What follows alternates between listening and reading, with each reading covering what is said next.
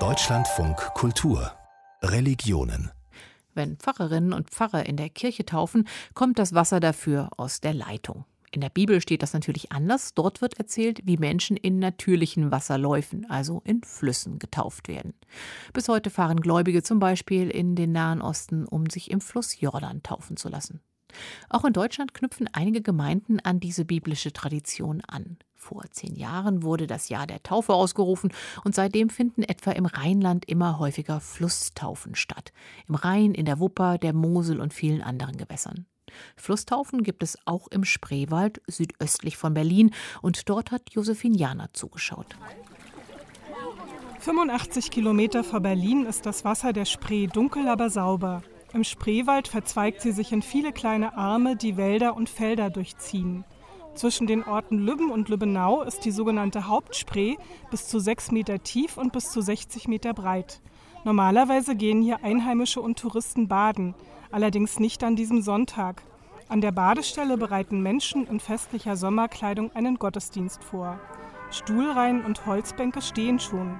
Pfarrer Martin Liedke aus Lübben stellt Kerzen und Blumensträuße auf den Altar. Die Blaskapelle der Gemeinde benutzt ein Fahrzeug, das im Spreewald Tradition hat. Sie hat auf einem flachen Kahn Platz genommen und gleitet eben aus Lübben heran. Die Musikerinnen und Musiker bleiben im Kahn sitzen und spielen weiter.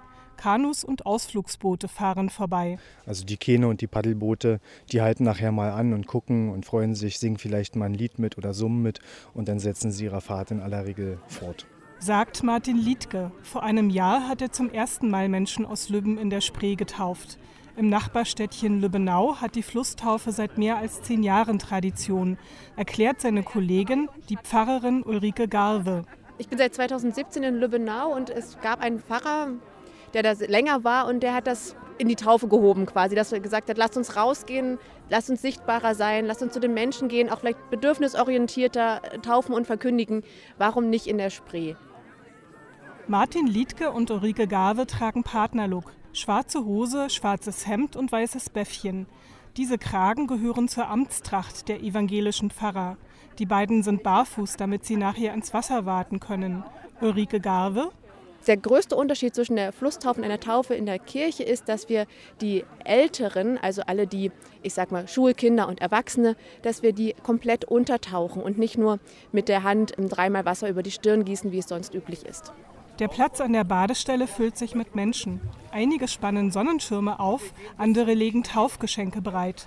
Im flachen Wasser schaukelt eine Ente mit ihrem Küken und am Ufer schwirren Libellen und Wespen. Ich glaube, das ganze Setting ist ein anderes als in einer Kirche. Es ist niedrigschwelliger, es hat eher so ein bisschen auch Volksfestcharakter. Man ist an der frischen Luft, die Stimmung ist gut und auch mit kleinen Kindern ist es wesentlich entspannter, wenn die hier draußen einfach rumlaufen können, wenn die auch ein bisschen lauter sein können. Und dann natürlich auch dieser biblische Bezug, dass wir nicht das Wasser irgendwie aus dem Leitungshahn holen, sondern direkt in einem Fluss mit fließendem Wasser taufen, so wie es Johannes der Täufer ja auch getan hat.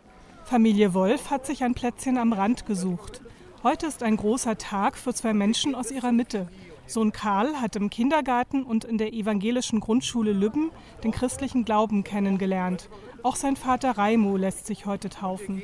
Na, das kam für mich durch meinen Sohn Karl, durch die Schule, genau. Wie er sich damit beschäftigt hat und dann habe ich das für mich auch entdeckt. So kam das. Also er war für mich die Inspiration. Zwölf Menschen werden diesmal getauft. Es geht los mit den ganz Kleinen. Vater oder Mutter geht mit dem Kind auf dem Arm knietief in die Spree.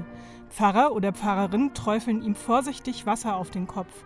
Dann zeichnen sie mit dem Finger ein Kreuzzeichen auf der Stirn. Segen, Taufspruch, Klatschen.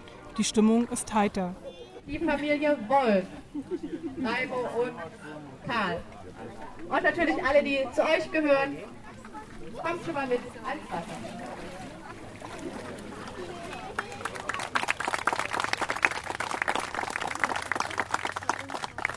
Nach dem Gottesdienst sagt Karl, also es war sehr schön, es war zwar kalt, aber es hat Spaß gemacht.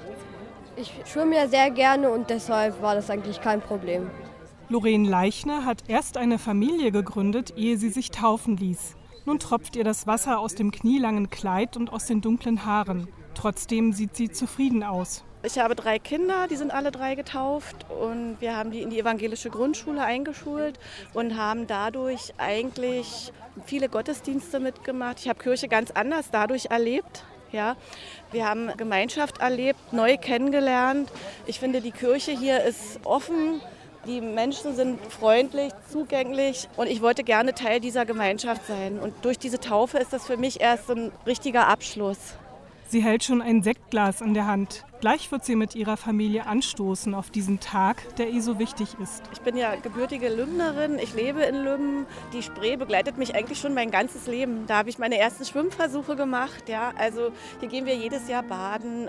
Das ist einfach Heimat für mich. Das ist meine Heimat hier. Und dann kam es für mich eigentlich nur so in Frage. Also ich wollte von Anfang an in der Spree getauft werden.